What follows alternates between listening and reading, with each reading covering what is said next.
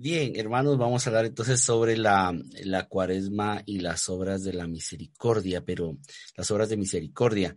Pero antes yo quisiera llamar su atención sobre algo que al, principio de entrada le va a sonar extraño. ¿En qué sentido le va a sonar extraño? Eh, porque yo le voy a hablar de una conjunción, ¿sí? Y no es una conjunción planetaria esotérica, así que no se asuste, relájese, tranquilo. Una conjunción es simplemente cuando las cosas se juntan en un determinado punto, como una intersección, ¿verdad? Cuando, cuando dos caminos se cruzan. Y es que resulta que eh, tenemos nosotros la, que vivir nuestra fe en las circunstancias que nos tocan. Yo he estado diciendo a algunos hermanos que somos la generación privilegiada que nos tocó vivir esta pandemia. Eh, para bien o para mal, nos guste o no, pero somos esa generación eh, que tenemos la oportunidad de demostrarle al Señor nuestra fe, nuestra esperanza y nuestra caridad en estas condiciones, ¿sí? O sea, no somos la generación de las cruzadas, cuando había que expulsar a los musulmanes de Tierra Santa o de España. No, no somos esa generación. No somos la generación que tocó eh, demostrar su fe, esperanza y caridad durante las persecuciones de Diocleciano. No, no somos esa generación. Tampoco somos la generación que le tocó vivir el Concilio Vaticano II. Eh, por lo menos, eh, no, no somos esa generación. ¿Verdad? somos la generación de la pandemia. Y a Dios, queridos hermanos, hay que demostrarle la fe. A Dios hay que demostrarle la esperanza y a Dios hay que demostrarle la caridad con hechos concretos. Alguien un poco racionalista podría pensar, bueno, pero hermano, pero si Dios lo sabe todo, ¿qué necesidad tengo yo de demostrarlo? Y mucho menos qué necesidad tiene eh, Dios de que yo se lo demuestre, de que yo le demuestre fe, de que yo le demuestre esperanza, de que yo le demuestre amor. Si Dios lo sabe todo, Dios no necesita nada, por eso es Dios. Y, entonces, ¿por qué? Si Dios sabe que lo amo, ¿por qué necesito yo demostrarle a Dios fe, esperanza y amor a través de obras concretas? ¿Por qué? Usted me podría decir, ¿por qué? Para entender por qué, queridos hermanos, pues voy a bajar un poquito al plano natural. Muchos de ustedes están casados y los que están casados me van a entender mejor que los que no están casados. Y en segundo lugar, las mujeres me van a entender mejor aún. Y las mujeres casadas me lo van a entender aún mejor. O sea, mujeres casadas son las que mejor van a entender. De ahí, casados a secas. De ahí, mujeres. O sea, hombres solteros, ahí miran qué hacen, no sé cómo van a entender esto, pero yo lo voy a explicar. De la mejor manera que yo puedo. Miren, hermanos, em, cuando uno está casado,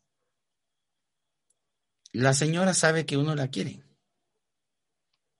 Fíjese, o sea, intelectualmente, lógicamente, la señora sabe, eh, en la gran mayoría de los casos, hay sus excepciones, pero en la gran mayoría de los casos, la señora sabe que el marido la quiere. Lo sabe, intelectualmente. Pero le digo una cosa, a ella no le basta con saberlo ella no le basta con saberlo. Ella quiere sentirlo. ¿Sí? Y como que en ese sentido las mujeres tienen mala memoria, porque hay que estárselo recordando a cada rato. Aguante usted que ellas quieren que uno se lo recuerde todititos los días. Usted, usted puede creer eso, hermano. No sé, no sé si lo puede creer, pero, pero los casados yo sé que me entienden. Em, yo voy a cumplir 20 años de casado, querido hermano, ahorita en el mes de noviembre. En el mes de noviembre yo estaré cumpliendo 20 dichosos y felices y maravillosos años de casado. Y, y mi esposa, ella quiere que yo le recuerde esto todititos los días, a pesar de que ella lo sabe. Entonces aquí nosotros podríamos tomar dos polos que son un poco opuestos. Ya van a entender ustedes por qué, el porqué de esta explicación. Pero eh, voy, a, voy a explicarlo desde dos extremos. Uno podría ser el extremo del marido que eh, le dice a la señora, eh, la tiene bien, es decir, tiene casa, tiene carro, internet, cable, teléfono, buen colegio para los patojos, una bonita colonia, una buena vida, o sea, de las que no hay aquí, ¿verdad? Pero, pero creo que ustedes se harán la idea, ¿verdad? O sea, este, tenemos el extremo de ese señor que tiene mucho dinero y que a la señora le da todo. Y el marido es fiel, fíjese. El marido se porta bien, el marido en términos generales la trata bien, pero, pero, le hace falta un beso, ¿verdad? Le hace falta algo. O sea, ella, ella puede tener el mundo entero, pero ella, ¿qué, qué quiere? Necesito una flor, una flor. O sea, usted le puede poner a, una mujer, usted le puede poner la mansión que usted quiera, pero ella quiere una flor. Usted, usted, usted me puede explicar eso a mí, por, por vida suya, me lo puede explicar. Es uno, uno de los extremos. Ella lo tiene todo, pero ella quiere una flor. Ella quiere un beso.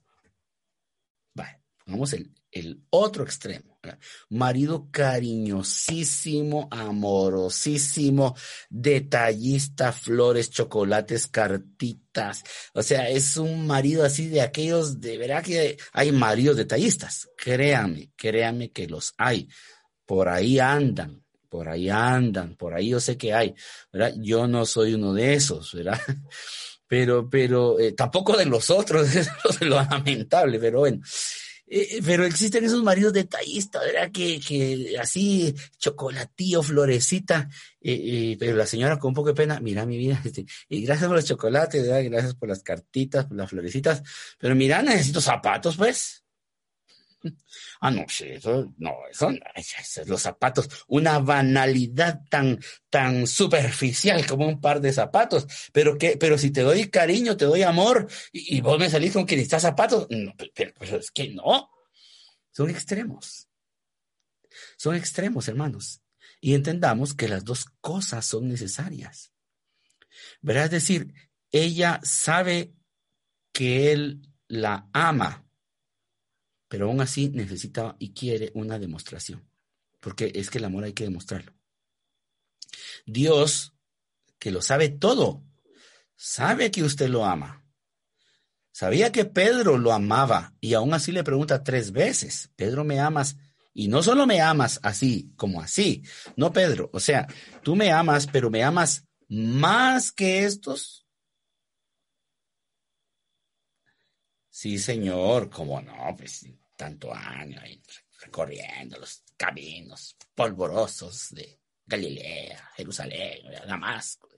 ¿Cómo no sé? Abba, tú me amas, ah, entonces apacienta mis ovejas, ¿viste? Oiga, oiga eso, o sea, sí, sí hay amor, pero, pero el amor se tiene que traducir en obras. Porque tiene que haber demostración. Tiene que haber demostración. Sí, sí, mucho beso, mucho abrazo, pero mira, mano, hay que ir al súper, pues. Sí, sí, yo sé que pagas la luz, todo está al día, buenos colegios y todo, pero, pero quiero un beso. O sea, las dos cosas, hermano, son necesarias. Ambas cosas son necesarias, ¿sí? La demostración como el afecto interior que se pueda tener por Dios, por, los, por el prójimo. Eh, les, voy a, les voy a traer a una memoria a, a quienes la conocieron. Eh, no, no ha muerto, eh, está ahí, está vivita y coleando. La hermana Gema, ¿se recuerdan ustedes de la querida hermana Gema? Yo la quiero mucho a la Gema, seguramente muchos de ustedes también. Eh, cuando ella era coordinadora de esta comunidad, que Dios la bendiga, en ese tiempo la Gema tenía pistos, esa, esa, esa Gema tenía pisto.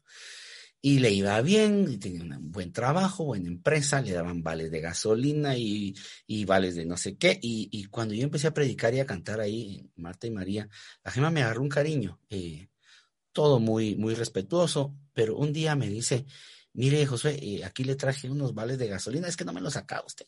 Y usted le sirve para ir a predicar, ah, gracias. Mire, y, no se enoje, pero yo le traje un regalito a usted. Y para que su mujer no piense mal, aquí hay un regalito para su señora. Y como yo sé que usted tiene tres hijas, mire, uno, dos, tres regalitos para sus hijas. Y me dijo una frase, hermanos, que me impactó. Los regalos, yo ya no me acuerdo qué me regaló, pero sí me acuerdo de la frase. Me dice, el amor no solo hay que sentirlo, hay que demostrarlo. El amor que no se demuestra no vale. El amor hay que demostrarlo. Usted ama a Dios, vaya, demuéstrelo pues. ¿Me amas, Pedro? Sí, va, a presentarme las ovejas, pues. Si me aman, cumplirán mis mandamientos. O sea, no, no puede haber una cosa sin la otra. Hay amor, tiene que haber demostración. Amén, hermanos.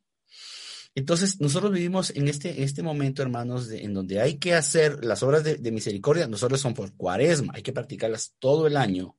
Pero es que resulta que hay una conjunción interesante. Voy a la conjunción nuevamente. Hermanos, la cuaresma es la época del año, yo le llamo el gimnasio espiritual, en donde nosotros eh, tenemos que intensificar nuestros actos de piedad. Nosotros tenemos que intensificar nuestra espiritualidad. En la cuaresma, nosotros tenemos que intensificar eh, eh, el ayuno, la oración, la penitencia, la limosna. Son los ejercicios típicos de la cuaresma y hay que intensificar. ¿Qué significa intensificarlos? Significa que hay que hacerlos más intensos. Es decir, si usted ora todo el año, que tiene que orar, pues no, no concebimos un servidor que no tenga vida de oración. En la cuaresma la oración tiene que ser más intensa. O mira usted si ora más tiempo, o lo hace con mayor concentración, con más ganas, o yo no sé cómo le va a hacer, pero tiene en algo la intensidad de la oración tiene que notarse en la cuaresma. Porque es de eso se trata la cuaresma. Es un, un periodo especial en pro, por supuesto, de la, de la celebración del Trido Pascual, por supuesto, que es en, una preparación, en miras al Trido Pascual, pero tenemos, hermanos, que intensificar nuestra espiritualidad en Cuaresma. Pero es que no solo eso, eh, eh, ya voy a hablar de, las, de las obras de misericordia. Hermanos, es que esta es la segunda Cuaresma con pandemia. Y después de un año, esta pandemia tiene una cualidad. Primero que el año pasado no sabíamos cuánto iba a tardar. ¿verdad? No sabíamos. Algunos un poco intuitivos ya decían, no, si esto va para largo. Algunos, ¿verdad?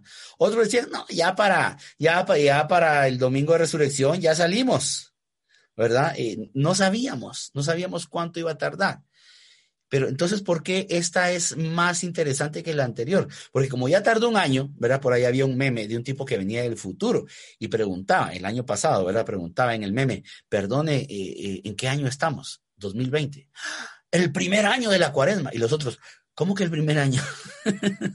Perdón, de la, de la pandemia. El primer año de la pandemia. ¿Cómo que el primer año? Pues sí.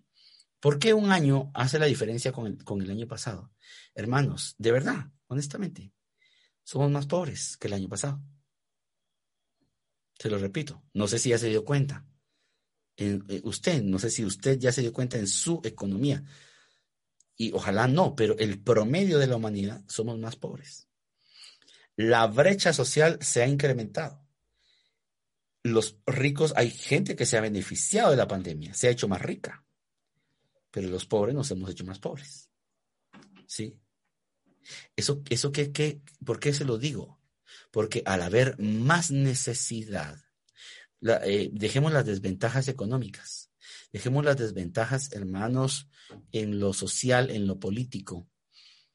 Eh, veamos las ventajas en, en cuanto al espíritu.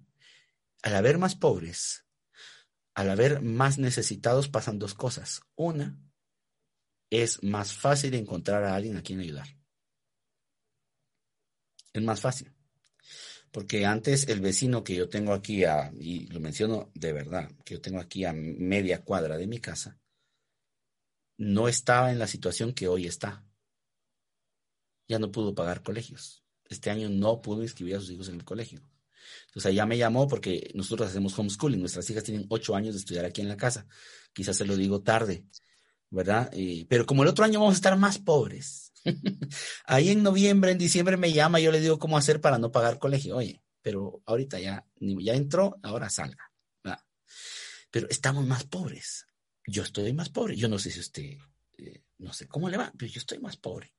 No le estoy pidiendo nada, no. Pero le digo, la verdad, sí, todo cuesta hacerlo más. ¿Eso qué significa? Que es más fácil encontrar a quien ayudar. Eso significa que la práctica de la misericordia ahora eh, eh, hay menos excusas que antes. Porque si uno tiene un círculo, porque uno normalmente se, se rodea de la gente que más o menos está en el estrato social en el que uno anda, en el estrato económico, de clase media, media, media baja, media alta, eh, donde más o menos uno anda. Pero ahora es más fácil, querido hermano, encontrar con quién practicar la misericordia. Es más fácil. Eso es una ventaja. Y ya le voy a hablar de la segunda ventaja. Otra, hermanito, eh, no quiero eh, terminar este pedacito de la prédica sin recordarle a un hermano, Joel Castillo. Marito Joel Castillo, tal vez no, no es asiduo ahí con ustedes, tal vez no le invitan, tal vez no les gusta, no sé, pero eso no importa. Lo importante es que el pobre hermano Joel Castillo, antes de, entrar a de que entrara la pandemia, salió de una meningitis que lo dejó sin habla, sin poder caminar, sin poder, sin poder hablar, ya no digamos sin poder cantar, y luego le cayó la pandemia encima. Usted quiere hacer algo por alguien, yo le invito a hacer algo por Joel Castillo, ministro de Alabanza. Tiene un testimonio increíble. Un día, cuando él se recupere, ya casi puede hablar. E invítelo a que él cuente su testimonio. Impactante. No solo por su meningitis. Él era protestante y se volvió católico. Increíble. Haga la caridad. Eh, sí, hermano, pero es que él no es como el Melsin. El Melsin es de los nuestros. El Gerson marroquí, ese es de los nuestros. El, el, este, el hermanito, el, el, que estuvo conmigo el lunes, ¿cómo se llama? Este Marlon. Ese es de los nuestros. A él lo apoyamos, además, porque él viene acá. Le dice, Joel, yo creo que los demás ni lo conocen. No importa. Eh, me, me, adelanto un poquito. La misericordia se practica para quien no tiene la capacidad de devolverte absolutamente nada. Esa es la misericordia. Cuando tú hagas un banquete, no invites al Padre vuestra porque te vas a tomar fotos y vas a salir en el Facebook y la gente va a decir, oh, chica, mírense al Víctor ahí con el Padre Vuestra. Mírense a la Betsa y bien abrazaditos con el Padre Vuestra. Ya te devolvió algo, no solo que te predica, no solo que te da los sacramentos. Eh, invita a los que no te pueden devolver nada y no lo publiques en tu Facebook. Que no sepa tu derecha lo que es la izquierda. Esa es la misericordia. Otra ventaja de, de, esta pandemia, hermano, eh, y de la pobreza que nos ha acarreado, no, no, cuando digo pobreza, no crea que estoy en la lipidia o que tampoco estoy pensando que se esté en la lipidia, ¿verdad? Eh, pero la, ventaja de la pobreza es que eh, elimina, de alguna manera, mis falsas seguridades. Las elimina. Yo, no sé si ya les conté, yo empecé esta pandemia con una deuda de 50 mil, o sea, empecé con menos 50 mil. A mí me hubiera gustado empezar la pandemia con 50 mil en el banco. Pero yo empecé con menos 50 mil. Así empecé yo esta pandemia. Y le di tantas gracias a Dios. Honestamente le di gracias a Dios porque yo no tenía riquezas en qué apoyarme. No tenía riquezas en qué apoyarme. No tenía cuentas de banco en qué apoyarme. O sea, estaba la cuenta, pues estaba vacía. Pero sí, y no solo vacía, estaba con menos 50 mil. Y le di tantísimas gracias a Dios porque yo me propuse una cosa. Yo le dije, Señor, 15 eh, días pasé freak, 15 días, se lo, se lo, se lo cuento con toda honestidad. Pero yo, yo le dije al Señor, mira Señor, tu palabra dice que se preocupan de comer, de vestir, de las cosas cotidianas los que no te conocen. Número uno, yo considero que algo te conozco. Así que, Señor, mira, pues, he tomado la decisión de no me voy a preocupar. te estoy informando que como así dice tu palabra, entonces yo no me voy a preocupar porque tú me vas a sacar, me vas a proveer de todo, hermano. Nunca he estado tan al día con todo. Mire, aquí no me he quedado sin luz, sin agua, sin teléfono, sin internet. No me he quedado sin nada. Estoy al día de toditito. Toditas mis cuentas están al día. Incluso los 50 mil pesos que debía en pandemia. Usted no me pregunte, pero pagué. No, no me pregunte cómo, pero yo pagué. Sí, pagué por la gracia de Dios. Y dije, Señor, no, que se preocupen los que no te conocen. Yo no me voy a preocupar. Ellos que se preocupen, yo no, porque yo te conozco. Aquí no ha faltado nada, hermanos. Nadita. Porque ha habido hermanos que han practicado la misericordia con nosotros.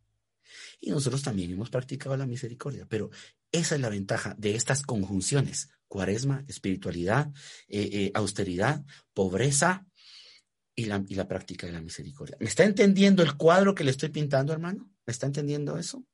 Sí, espero que sí.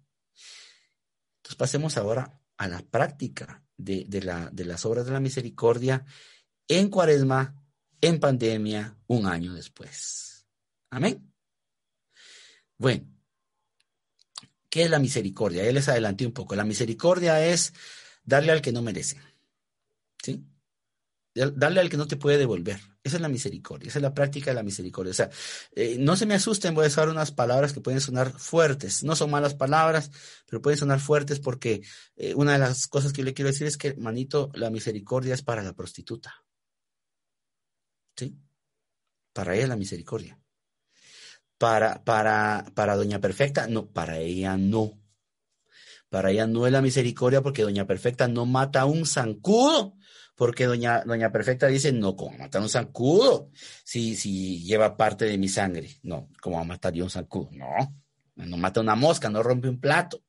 Porque doña Perfecta y don Perfecto dicen, confesarme, confesarme yo. Y como de qué usted, porque yo no, yo, así pecado, pecado, lo que se dice pecado. No, fíjese usted, porque fíjese que yo, mire, yo le soy fiel a mi mujer, yo trabajo, no he matado a nadie, no he extorsionado a nadie que yo recuerde, no, no he robado, no, no, honestamente no sabría de qué confesarme usted. Ah, entonces, para usted la misericordia no es. La misericordia es para la prostituta, para el ladrón, para el mentiroso, para el adúltero. En otras palabras, la misericordia es para quien se sabe miserable, para quien se sabe una, un miserable pecador, una cucaracha miserable pecadora. Para ese es la misericordia. Entonces usted puede dar misericordia, hermano, pero usted también puede recibir misericordia. Y nadie puede dar lo que no tiene. Entonces lo primero, hermanita, hermanito, aprenda a recibir misericordia. ¿Sí? Aprenda a recibir misericordia. Si lo quieren apoyar, usted no se me ponga muy, muy así. Yo, Sergio Estuardo Fuentes, yo. No, a mí no me ayuda. Estoy re bien. Sí, yo estoy contigo, hermano. No, no ha visto el iPhone que yo cargo. ¿Te, quiere ayudar? No, mire, usted no oyó el tema, Joel Castillo, por ahí lo va a buscar el número. Ahí, no, es que si alguien quiere practicar la misericordia contigo, déjate. Déjate, que nadie puede dar lo que no tiene.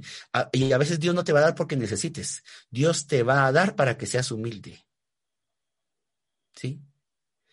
Entonces, una vez que han practicado la misericordia contigo, no solamente en lo material, también en lo espiritual, que tú haces un buen examen de conciencia y que tú te sabes la cucaracha miserable pecadora que tú eres y el gusano, gusano miserable pecador que yo soy y con esa actitud que de quien no merece nada, yo me voy a confesar, ahí cuando tú recibas misericordia, tú serás capaz de dar misericordia. ¿Sí? Pero empecemos por ahí. No, no, no, o sea, no salgas ahorita corriendo a hacer una despensa, a hacer un súper y a ver a quién le regalas. espérate, espérate. Primero, hermano, primero recibe misericordia. Primero déjate amar. Primero déjate querer por Dios. ¿Sí? Primero. Primero tú te tienes que saber la adúltera, la pecadora, la prostituta, el ladrón. Eh, no te digo que tú seas algo de eso, pero te tienes que poner en ese lugar en que Jesús dijo, mucho se le ha perdonado porque mucho ha amado y mucho amado porque lo ha demostrado. Ustedes aquí yo vine y no me dieron nada ni para mis pies ni para mi cabeza. Esta mujer desde que entró no ha dejado de besarme y de ungirme con sus lágrimas, con sus cabellos, con aceites. Eh, así que como mucho amó, mucho se le perdona. Misericordia recibió aquella mujer.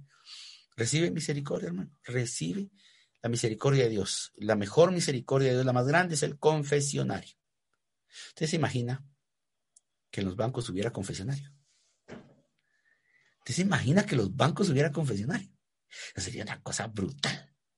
Que el GIT, que el Ban Rural, que, que el Promérica. ¡ja! Los del Promérica son chuchos, hermano. ¿Cuántos dicen amén? Yo no sé si usted trabaja ahí. Yo me han contado porque bendito Dios, tengo 18 años de no usar una tarjeta de crédito. 18 años porque eh, una vez me la hacen, hermano. Dos ya no. ¿verdad? Entonces, eh, yo vivo con lo que tengo, ¿verdad? Y entonces, mire, hermano, eh, imagínense que en el Promérica, en el industrial, hubiera confesionarios y que ahí estuviera el gerente sentado y usted pasara eh, a ver Ban Rural y usted, el amigo que te ayuda a crecer. Ah, dígame sus deudas. Mire, pues, fíjese, pues, yo me fui con la tarjeta del banco y gasté y compré y no sé qué y no sé cuánto y te, te la, la, larga lista y me fui al McDonald's y me fui al no sé qué y para impresionar a mis amigos me los llevé a Joselitos o a la media cancha y, está arrepentido, o sea, estoy requete arrepentido, no sabes. Va, va a rezar tres padres nuestros, pues, ¿y qué qué? ¿Qué pasaría con los bancos? Mañana, ¿qué pasaría? Mañana miércoles, que, dieran la noticia. Mañana, mucha la gente no va a trabajar, pide permiso y va a hacer colas de colas. Y, usted mira la cola de mil gentes adelante y a usted no le importa, usted se queda ahí. Porque usted sabe que le van a perdonar la deuda. Pero ¿cómo están los confesionarios, hermanos? Vacíos. Usted mira cuatro gentes. Ay, no, mucha gente. Tengo que ir a hacer. tengo que hacer un almuerzo. Estoy ocupado yo. Mm. Estamos entendiendo el punto, hermanos. Estamos entendiendo el punto. Eh, eh, la misericordia, mire, la deuda del banco, yo le prometo 100% que usted un día va a salir de esa deuda. Óigame, mil por ciento, le profetizo, hermano, que, que, un día usted va a salir de esa deuda. ¿Sí? Vivo o muerto, pero un día usted ya no va a deber un centavo. Se lo garantizo mil por ciento. Esa deuda ya no le pasa para la otra vida. Pero la deuda que usted tiene con Dios, esa sí le va a pasar. Y yo no veo gente preocupada por pagar esa deuda. Es más, creo que Dios me está hablando, porque, hermano, uno de lo que más se preocupa es de, sus problemas económicos.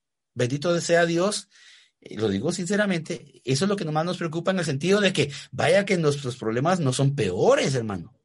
Vaya que se pueden arreglar con pisto. Que no hay que, este, eh, eh, no es una enfermedad de muerte. Eso no se arregla con pisto. Mi hermano, una, una relación rota, eso no se arregla con pisto. Eh, eh, el coronavirus no se arregla con pisto. Vaya que nuestros problemas, no en todos, pero en la gran mayoría son de pisto. Bendito Dios. Se puede pagar, se puede arreglar con pisto. El pisto va y viene. Entonces, hermanito, reciba misericordia para poder dar misericordia. O sea, hermanito, hagamos un propósito de hacer este viernes de cuaresma, que es día de San José, en el año de San José. Sería espectacular que nos confesáramos como nunca.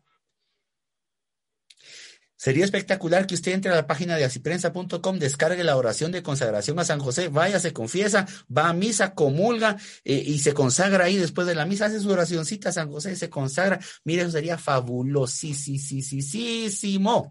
Reciba misericordia. Es que eso yo no lo entiendo. Los, protestantes se han encargado de meternos mucho escrúpulo a los católicos en nuestras prácticas de piedad. Ustedes ahí cargando, sí, cargamos, ¿y qué? Ustedes ahí consagrándose a la Virgen, nos consagramos a la Virgen María. ¿Y qué? Nos consagramos a San José. ¿Qué lógica tiene esto? Ninguna lógica, si esto es cuestión de fe. No se deje robar la bendición por escrúpulos, hermano. Usted vaya, reciba misericordia, conságrese a San José. Patojas solteras, conságrese a San José. San José es, protector de vírgenes. ¿Sí? Y si usted le pide un buen marido a San José, se lo va a dar. De verdad. Ahorita algunas están ahí. ¿En serio? Sí, en serio. Pida un marido santo. Yo, ¿a quién le mando esto? Yo, ¿a quién le mando un audio para que usted vea las ventajas de consagrarse a esa cosa? ¿A quién se lo mando? ¿Quién dice yo? ¿Quién tiene el poder aquí de, de enviárselo a todo el mundo? Doña Astrid, va, a Astrid se lo va a mandar. Y va a ser la primera interesada en escucharlo. Reciba misericordia antes de dar misericordia, porque nadie puede dar lo que no tiene. Entonces, vaya, confiésese, conságrese. Una vez usted recibió la misericordia, ahora sí, a practicar las 14 obras de misericordia. Siete corporales, siete espirituales. Hermanitos, las obras de la misericordia las encontramos en San Mateo 25, por lo menos las, las corporales, San Mateo 25. Eh, los, los podemos leer del 41 o los podemos leer del 31 el 31 más bonito, porque dice, cuando el Hijo del Hombre venga en su gloria, acompañado de todos sus ángeles, entonces se sentará en su trono de gloria. Serán congregadas delante de él todas las naciones y él separará a los unos de los otros como el pastor separa las ovejas de los cabritos. Pondrá las ovejas a su derecha y a los cabritos a su izquierda. Entonces dirá el rey a los de su derecha, venid benditos de mi Padre, recibid en herencia el reino de los cielos preparado para vosotros desde la creación del mundo. ¿Por qué? porque tuve hambre y me disteis de comer, tuve sed y me disteis de beber, era forastero y me acogisteis, estaba desnudo y me vestisteis, enfermo y me visitasteis, en la cárcel y vinisteis a verme. Entonces los justos le responderán, Señor, ¿y cuándo te vimos hambriento y te dimos de comer, o sediento y te dimos de beber, forastero y te acogimos, desnudo y te vestimos? ¿Cuándo te vimos enfermo o en la cárcel y fuiste y fuimos a verte? El rey les dirá, en verdad os digo que cuanto hicisteis con uno de estos hermanos míos más pequeños, a mí me lo hicisteis. Palabra del Señor. Gloria a ti, Señor Jesús. Nadie le pide, hermano, que usted dé lo que no tiene. En otras palabras, nadie le pide que usted le resuelva la vida a la otra gente, porque eso no es posible. Ni siquiera logramos resolver nuestra vida, vamos a estarle resolviendo la vida a los demás. Es decir, hay gente que no hace nada por los demás porque piensa, pero es que eso no le va a resolver la vida. No, no le va a resolver la vida, pero bien que le va a ayudar un poquito bien que por lo menos le va a dar un respirito más, por lo menos le va a dar un día más de vida, por lo menos le va a dar una esperanza, por lo menos le va a ayudar a dar un paso más en su vida, por lo menos se va a sentir amado. No es la cantidad, no es lo espectacular de la despensa que tú puedas regalar, no, no es, eh, eh, no, no consiste, hermano, en, en, en, en cantidades. Sabe que em, en pandemia yo me, me, puse a llamar mucha gente y la gente con actitudes muy raras. Ahí me di cuenta verdaderamente que estas situaciones sacan lo peor y lo mejor de la gente. Porque mucha gente sentía como que uno le iba a pedir pisto, ¿verdad? Y yo solo llamaba para saludar. Y una coordinadora de una comunidad, no fue aquí, ¿verdad? Porque da la casualidad que aquí hay coordinadora, pero no, no fue aquí. Que me dijo, ¿qué quiere? Me dijo. Así, ah, ¿qué quiere? Me dijo. No, hermanita, yo saludarla, a ver cómo está. Estamos bien, me dijo, estamos bien. Bueno, pues siga bien, que Dios me la bendiga. Eh, y entonces dije, no, ya no voy a llamar gente, porque la gente piensa que uno llama para pedir pisto. Yo de hecho llamé a Juan Carlos, lo saludé. Recuerdo que te llamé Juan Carlos eh, por ahí por mayo, abril, platicamos muy amenamente, porque me dediqué a llamar a un montón de gente para saludarlos, para platicarlo, para platicar con la gente. Pero sabe que nadie me llamó, nadie. Y una hermanita hizo algo increíble. No me dio un millón de dólares, no, no me trajo una despensa, no, ¿sabe qué hizo? Me llamó, no para invitarme a nada, solo me dijo, Josué, te llamo solo para preguntarte cómo estás. Miren, mucha, se me salieron las lágrimas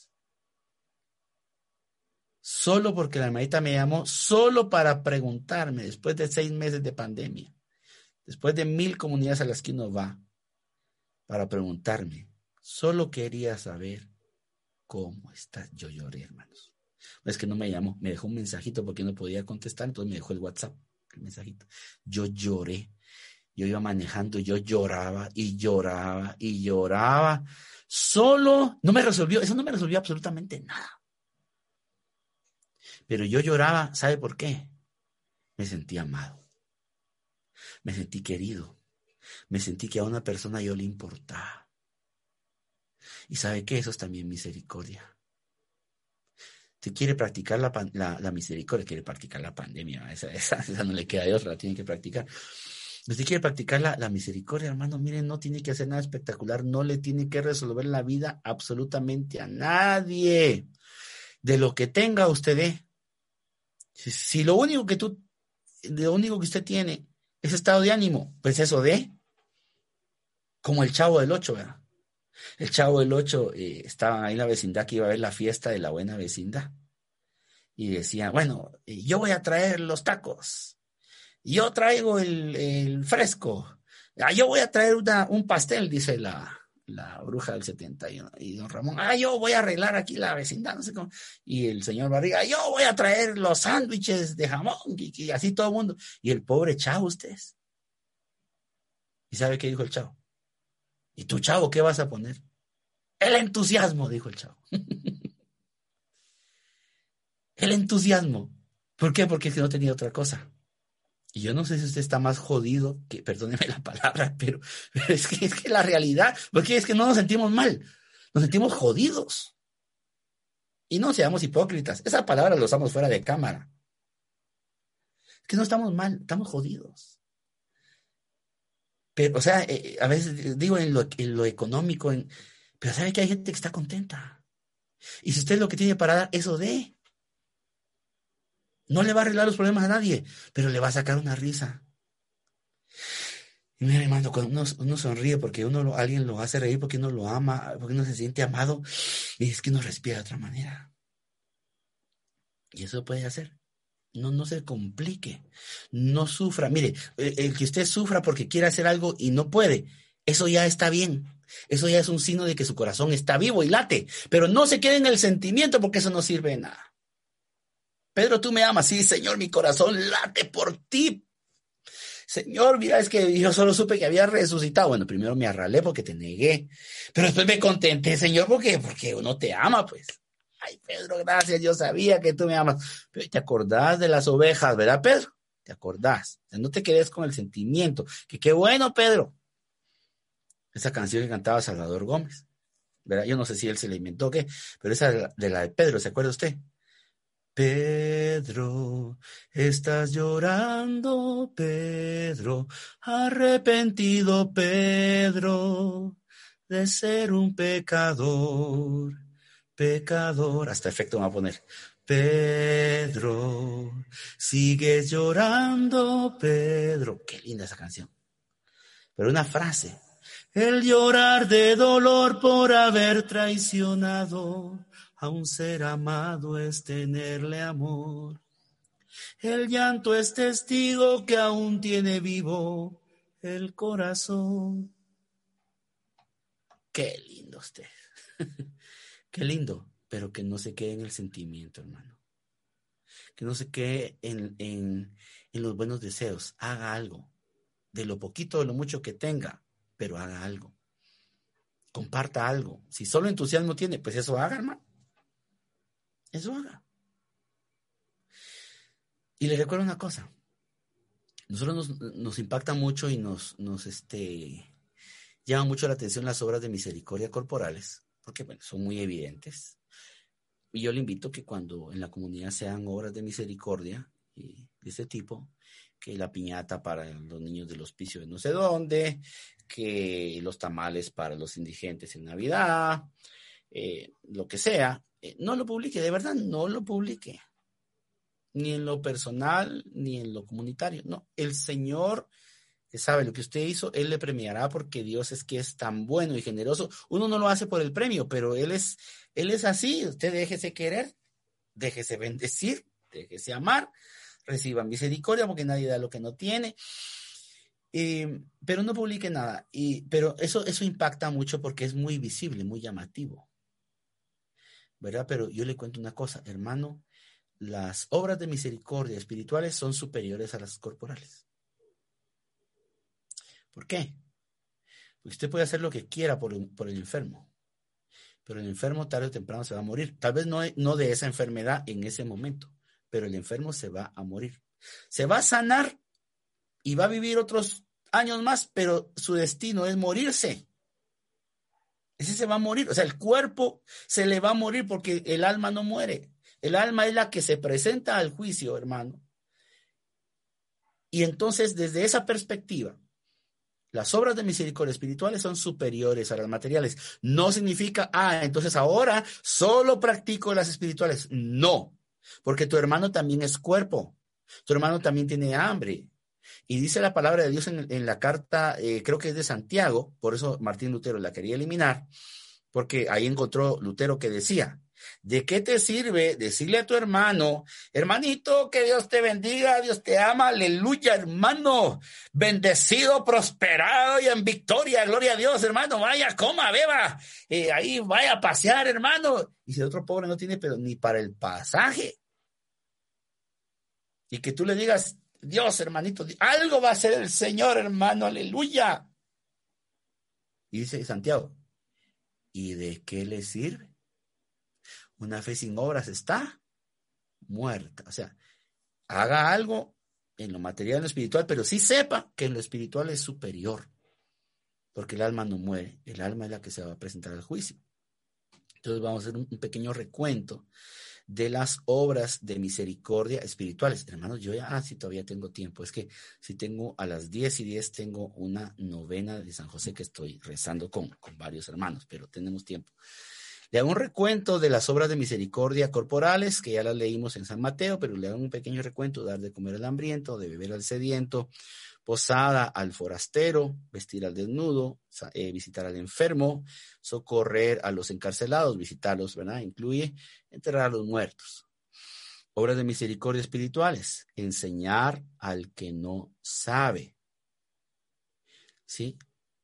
Enseñar al que no sabe dar un buen consejo al que lo necesita.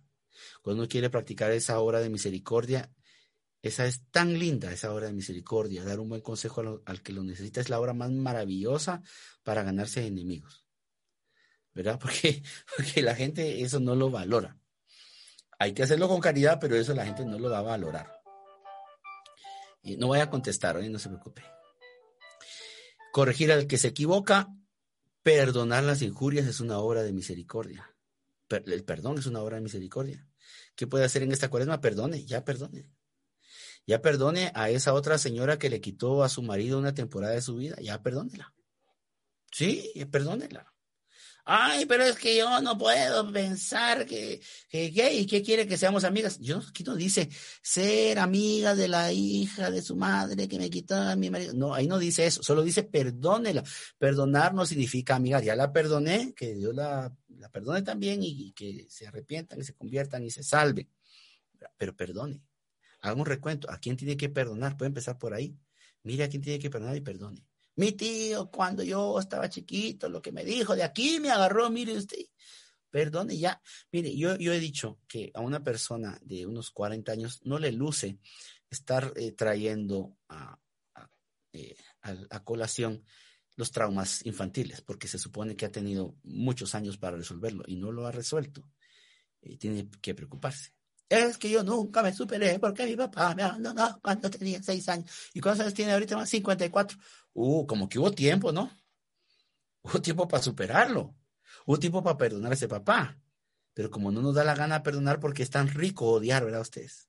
Ay, es que, ¿sabe para qué tengo yo aquí? Ese odio está esperando para cuando a esa persona le pase algo malo. Es que el día que le pase algo malo, me lo voy a gozar disfrutar como escribir la gozada que me voy a dar el día. Que a esa vieja le pase algo, míremelo, es que eso lo estoy esperando. Ya después de eso ya la perdono. Hay gente que no lo, no lo piensa conscientemente así, pero su actitud interior es esa. Perdone, eso es misericordia. Porque si el Señor lo perdonó, también nosotros debemos perdonar. Martín Valverde lo tiene en una su alabanza también, ¿verdad? Eh, si tú quieres que el Señor te perdone, debes primero perdonar. Y perdonar las injurias, consolar al triste. Mire, eso es lo que la hermanita hizo conmigo, solo con preguntarme cómo estás, cómo estás.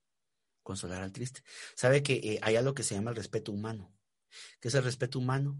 no me acerco al otro, no le digo nada porque a lo mejor y se va a sentir peor, me dio pena acercarme, me dio pena decirle, eso se llama respeto humano, tanto para dar consejo, tanto para corregir. Respeto humano es cuando me da pena hacer algo por el otro porque no sé cómo lo va a tomar. No, olvidemos los respetos humanos, olvidemos. Eh, los respetos humanos no quiere decir, ah, entonces yo te voy a insultar. Eso no, no, no, estoy hablando de eso. Significa respeto humano es no voy a, no voy a invadir tu espacio porque yo no sé cómo te va a caer que yo llegue y decirte, mira, yo sé que estás triste por esto y esto, pero yo te quería decir con todo mi corazón ABCD. ¿Sí? Y consolar al triste. esta, esta me encanta eh, porque es la que más me cuesta tal vez, sufrir con paciencia los defectos de los demás. Mire, mi mujer es una heroína porque esa sufre con paciencia mis defectos, ¿sí? Mire, yo no soy borracho, no soy mujeriego, algún defecto tengo que tener, que no, como usted no es padre, no, no me va a confesar porque usted no me puede absolver, ¿verdad? Pero mi mujer, que Dios la bendiga, la paciencia que me ha tenido, que Dios la bendiga Sufrir con paciencia los defectos de los demás. Y por último, esta sí es mi favorita porque esta creo que es la más fácil. Es que si no podemos hacer esto, no podemos hacer nada. Rogar a Dios por los vivos y los difuntos. Eso es fácil. En el sentido de que usted, aquí terminando la reunión, ya puede empezar a rogar a Dios por vivos y por difuntos. ¿Y por qué por difuntos, hermanos? Ya se murieron, ya están en el cielo. La muerte no es sinónimo de que la gente se salvó o de que se fue al cielo. No. Mucha gente, y de hecho es así, está en el purgatorio y necesita tus oraciones. Termino con esta pequeña analogía. Las pobres almas de los que están en el purgatorio son almas que tienen que pagar una deuda, pero por ellas mismas no la pueden pagar, porque es como que una persona que la metan al cárcel por deuda, que eso no existe en Guatemala, pero en otros países sí. ¿Cómo va a pagar si está en la cárcel y no puede trabajar y no puede ganar dinero? ¿Cómo va a ser esa persona para pagar? ¿Alguna idea de los que están aquí, hermanos? Encienda su micrófono y ¿cómo hace ese pobre que está en la cárcel para pagar, para poder salir? Solo que un familiar a otro que pague por él. A ver, Xiomara primero. Pidiéndole a otro que pague por él. Ajá, ¿quién más dijo ahí algo? Yo, yo solo que un familiar pague su deuda. Ah, sí. Hacer una llamada a los de afuera. Extorsión Hacer se llama. una llamada a los de afuera. Extorsión. No, no, yo lo entiendo, estoy, estoy molestando. Sí, pedir ayuda. Ajá. Ayúdenme. Y la familia, muchachos, juntemos para qué, pues para que salga, pues, porque lo amamos, no lo queremos ver en la cárcel. Así están las almas del purgatorio. Ellas ahí no pueden pagar porque en el purgatorio ya no se puede ganar mérito. Los que estamos aquí afuera, en la tierra, ahorita, podemos ganar mérito para ellas. Y nosotros vamos a pagar por ellas. Y cuando nosotros muramos, otros pagarán por nosotros. Hoy por ti, mañana por mí. Entonces, rogar a Dios, hermanos, por los vivos y por los difuntos. Ah, no, mi papá ya hace 40 años que murió. No importa, sigue rezando por él. Mi mamá murió hace eh, dos años y medio. Y yo le dije, eh, constantemente se lo digo al Señor, Señor, toditos los rosarios de mi vida, toditos van por mi madre, todititos, toditos. Y claro, ahí, ahí están ustedes también, no crean.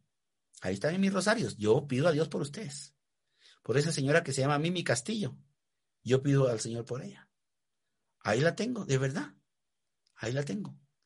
Y por mucha otra gente. Rogar a Dios por los vivos y por los difuntos. Misericordia. Misericordia quiero, no sacrificio. No, le estoy diciendo no ayune, no. Ayune. Pero el Señor prefiere la misericordia. ¿Sí? Pero ayune. Entonces, ¿en qué quedamos? Quedamos en, me ama, sí, pero las ovejitas, Pedro. Entonces, ¿en qué quedamos? Misericordia, sí, pero estamos en cuaresma, ayune. en eso quedamos. Amén, hermanos. Bueno, yo quiero verdaderamente agradecer y créanme que para mí ha sido muy hermoso compartir este tema con ustedes porque es un tema sencillo y a la vez práctico y que creo que podemos poner en práctica inmediatamente, ¿verdad? Terminando esta, esta reunión, eh, tomar, tener esta costumbre, ¿verdad? De, la práctica de la misericordia. Si no hay nada más que agregar o que preguntar, pues vamos a hacer una oración. Estaba diciendo que eh, hice aquí unos ajustes en el equipo de audio, entonces yo voy a intentar, hermano, eh, ponerle una alabanza de fondo. Ojalá puedan hacerlo. Si no, pues entonces vamos a, a rezar así nomás, pero eh, lo importante es que eh, tengamos esa actitud de eh, poder tener esa disposición, ¿verdad? Bueno, vamos a dejarlo ahí. Si suena desde aquí es que sí va a funcionar y si no es que no. Vamos a ver.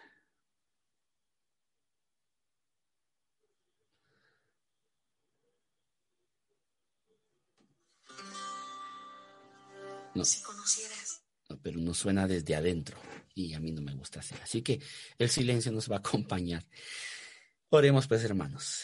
En el nombre del Padre y del Hijo y del Espíritu Santo. Amén. Le voy a invitar que cierre sus ojos un ratito, unos dos minutitos. Señor, te amo, gracias por este momento tan maravilloso. Gracias, Señor, porque hay amor en esta comunidad. Solo vernos, aunque sea a través de una cámara, de una pantalla, nos da alegría, porque sí nos da alegría. Señor, yo sé que tú has querido hablar esta noche y has querido eh, tocar la puerta de nuestra mente y nuestro corazón. Has querido tocar nuestra alma para que seamos sensibles a la necesidad de los otros. No solamente a mi necesidad, los demás también padecen, los demás también sufren, los demás también tienen momentos difíciles y yo sé que estoy mejor que muchos otros y muchos otros estarán mejor que yo. Pero en lo que pueda, Señor, en el espíritu o en la carne, yo quiero comprometerme contigo y con mi prójimo a practicar de mejor y mayor manera la misericordia. Quiero ponerme, Señor, en tus manos. Quiero suplicarte que abras mi corazón y que me des, como dice la carta a los Colosenses capítulo 3, entrañas de misericordia. Dígale así al Señor. Oración sencilla.